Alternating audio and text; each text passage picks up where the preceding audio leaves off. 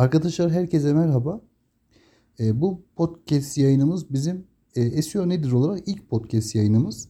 Burada sizlere hem SEO süreciyle ilgili bilgiler aktaracağız. Bunları konuşacağız.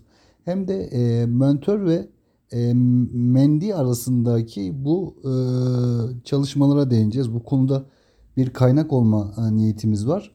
Bu benim ilk yayınım. E, SEO nedir olarak e, daha da devamını getirmeye çalışacağız. Bu konumuzun e, ana başlık e, ana başlığı ana başlık konusu mentor ve menti ilişkisinin tanımı ve rolü üzerine daha çok biz şu an e, bu podcast yayınımızda mentinin üzerine düşen dört temel göreve değineceğiz. Dinlemek isteyen arkadaşlar için keyifli bir yayın olacak.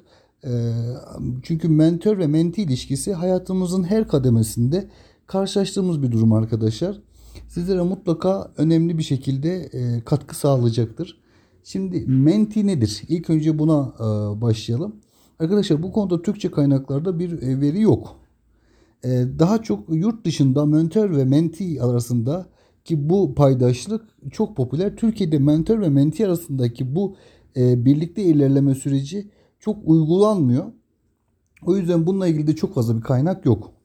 Menti, mentörün e, ne derler e, rol e, modelliğini yaptığı bu e, öğrenim sürecinde e, öğrenen kişiye söylenen isim menti olarak geçiyor.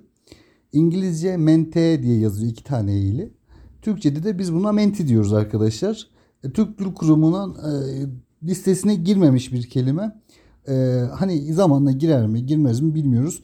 Türkçe bir kelime yani şu an net demek zor ama Türkçe'de menti olarak biz ifade ediyoruz bu mentor ve mentideki e, öğrenen kişinin ismine.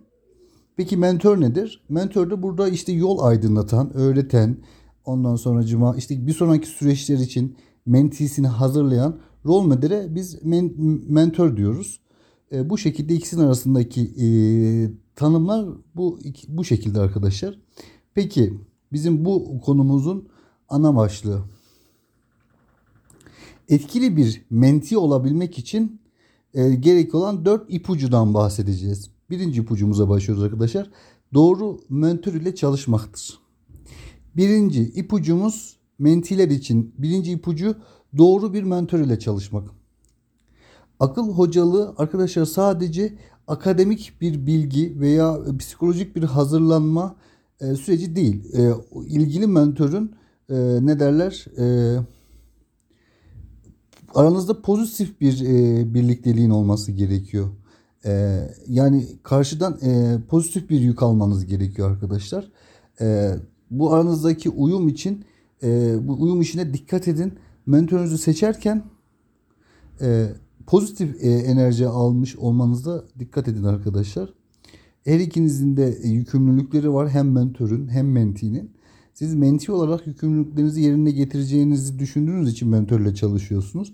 Mentörün de size karşı bu yükümlülüklerini yerine getirip getirmeyeceğiyle ilgili e, ne derler e, emin olun, konuşun. İlk başlarda bunları hep sorun arkadaşlar. Çünkü bir sürece başlıyorsunuz. Size bir e, ne derler yol gösterici olacak.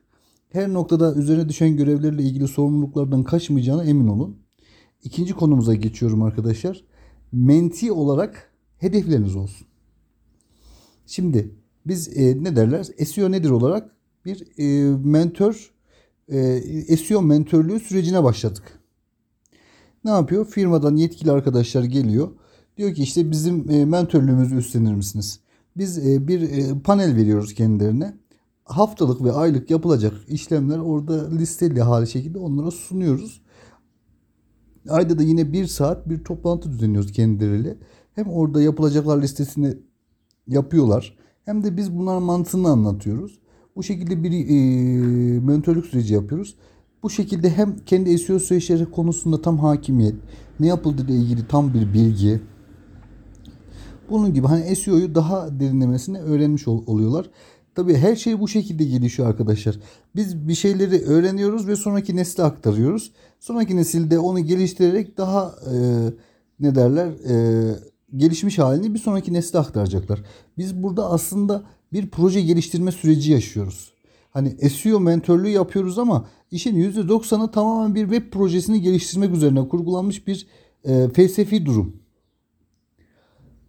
O yüzden e, bizim mentörlük sürecimiz gerçekten her türlü e, bilgisayar ve internetle haşır neşir olan herkesin çok büyük işine yarıyor. Şimdi ikinci konumuz neydi? Menti olarak hedeflerinizi hedefleriniz olsun.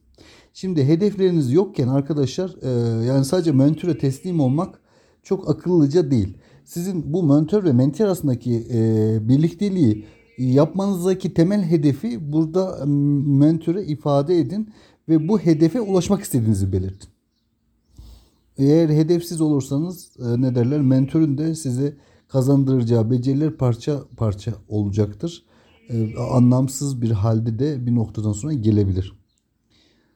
E, üçüncü konumuz doğru tutuma sahip olma konusu. Arkadaşlar duruşunuz çok önemli. Mentöre karşı duruşunuz çok önemli.